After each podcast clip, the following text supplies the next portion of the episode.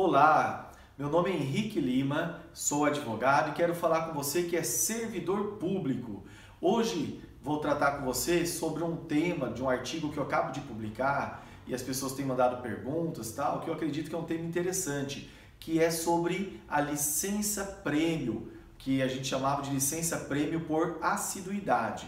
Eu sei que na legislação federal, aqui no estado, no Mato Grosso do Sul, na capital, em Campo Grande, já deixou de existir, né? No estado do MS, por exemplo, desde 97, em Campo Grande desde 98, mas ainda que não esteja mais na legislação, aqueles servidores, principalmente os que estão agora próximos da aposentadoria, eles acabam tendo direito nesse momento tão crucial de sua vida. Por quê? Se você não gozou dessa licença-prêmio, aquela que a cada 5 anos você tinha 3 meses de folga com todas as vantagens do cargo, se você não gozou dela, você pode averbá-la para fins de aposentadoria, mas você pode, melhor que isso, se você não precisa dela no seu tempo de contribuição, se você já tem o tempo suficiente para aposentar sem esse acréscimo da licença-prêmio, você pode, depois de aposentado, receber ela em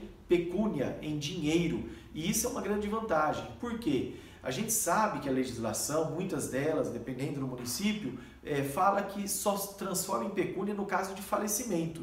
Porém, né, do falecimento do servidor, porém, em caso de aposentadoria, a jurisprudência dos tribunais é muito pacífica, inclusive do STJ, no sentido de dar o direito a transformar ela em dinheiro, porque com a aposentadoria não tem mais como aquele servidor usar. Então saiba, né, não tem mais como ele usufruir daquela licença-prêmio, então não é justo que a administração acabe se beneficiando desse direito do servidor. E tem situações ainda envolvendo a licença-prêmio, por exemplo, às vezes a pessoa fala, mas a minha foi averbada. E quando a gente verifica o processo administrativo da aposentadoria, esse servidor teve ela averbada de maneira inútil. Por quê? Porque ele já tinha o tempo de contribuição, não precisava ter averbado aquela licença. Está perdido nesse caso? Claro que não. A gente pode ingressar com o processo, a gente pede a desaverbação e transformação em pecúnia. Ou, em outra situação, às vezes o servidor é antigo e ele ainda pegou um período de seletista, né? Regime seletista, antes de se transformar em estatutário.